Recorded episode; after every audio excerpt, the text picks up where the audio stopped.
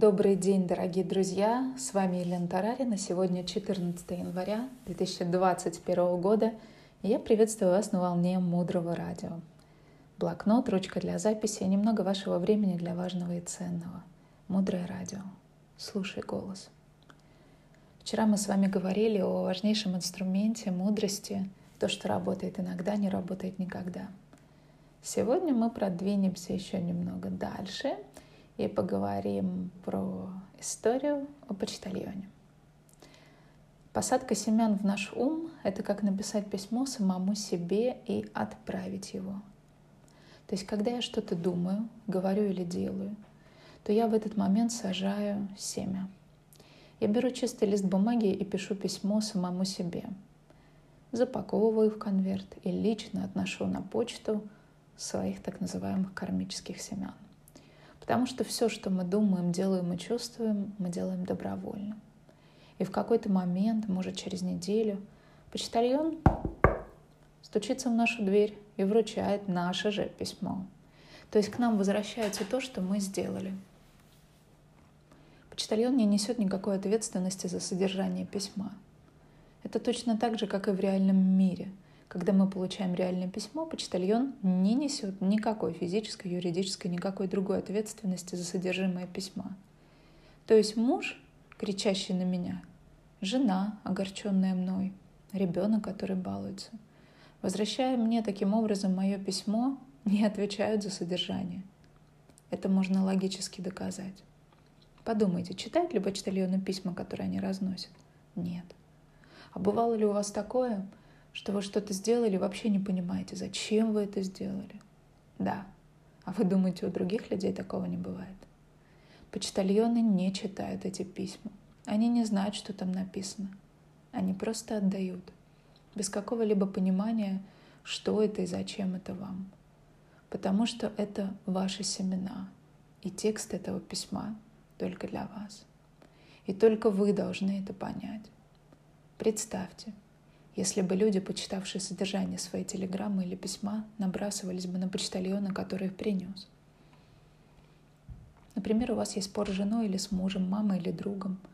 Жена, муж, мама или друг — это наши почтальоны, которые доставляют нам результаты нашей собственной посадки семян. И мы сейчас, читая это письмо, не можем изменить его содержание. Изменить содержание можно только в момент написания. Изменить можно своей мотивацией или своими словами, мыслями и поступками. Вы должны понять эту тонкую грань. Нас никогда не может раздражать почтальон. Нас огорчает только содержание письма. Не стоит путать содержание человека и содержание письма. Вы огорчены поступком или вы огорчены ребенком. Вы огорчены словом своего друга или самим другом. Вы огорчены тоном своего партнера или своим партнером. Мы никогда не огорчаемся почтальону. Мы огорчаемся содержанию письма. Чтобы доставить наше письмо, почтальон должен был подняться с кровати. Он вынужден был быть здоровым. Он должен был пройти мимо много километров и доставить нам посылку. А потом он еще и становится жертвой, когда мы нападаем на него, высказывая недовольство содержанием письма. И вот, собственно говоря, вопрос, нужен ли нам почтальон? Обязательно ли ждать неделю, год, десять лет, чтобы раскрылось наше семя? Чтобы я узнала то письмо, которое я себе отправила? Существует ли момент в системе посадки семян, когда нам больше не нужен почтальон? Когда головная боль проходит по щелчку, и можно сегодня посеять 100 долларов и получить тысячу уже завтра. Наши учителя говорят, что скорость созревания семян определяется нашим пониманием того, как они работают. Да, когда растет наша мудрость в понимании того, как работает мудрость, как работает эта система семян, это и является одним из ключевых и главнейших факторов, которые позволяют семенам всходить быстро – как сделать так, чтобы мои семена всходили быстро? Ответ – углубляйте понимание. А кто тот человек, который передает почтальону письмо?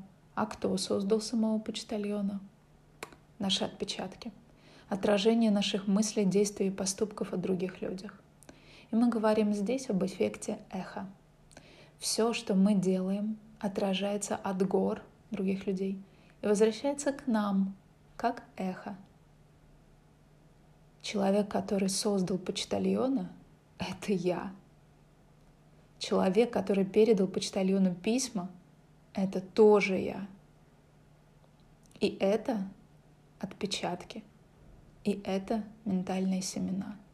И это та невидимая связь, которая существует между всеми людьми. Но почему именно этот человек принес мне это письмо? Письма распределяются в абсолютно хаотичном порядке. Но есть письма о том, что для вас сейчас очень важно. Обычно это какая-то одна сфера жизни. Для кого-то важно здоровье, для кого-то работа. Для кого-то в этот момент жизни очень важна семья.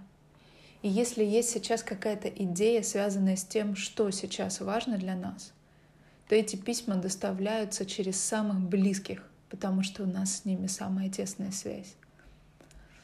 Не разозлиться на незнакомого человека, наступившего на ногу маршрутки – Просто вот не разозлиться на партнера, который был невнимателен к нашим потребностям, практически невозможно.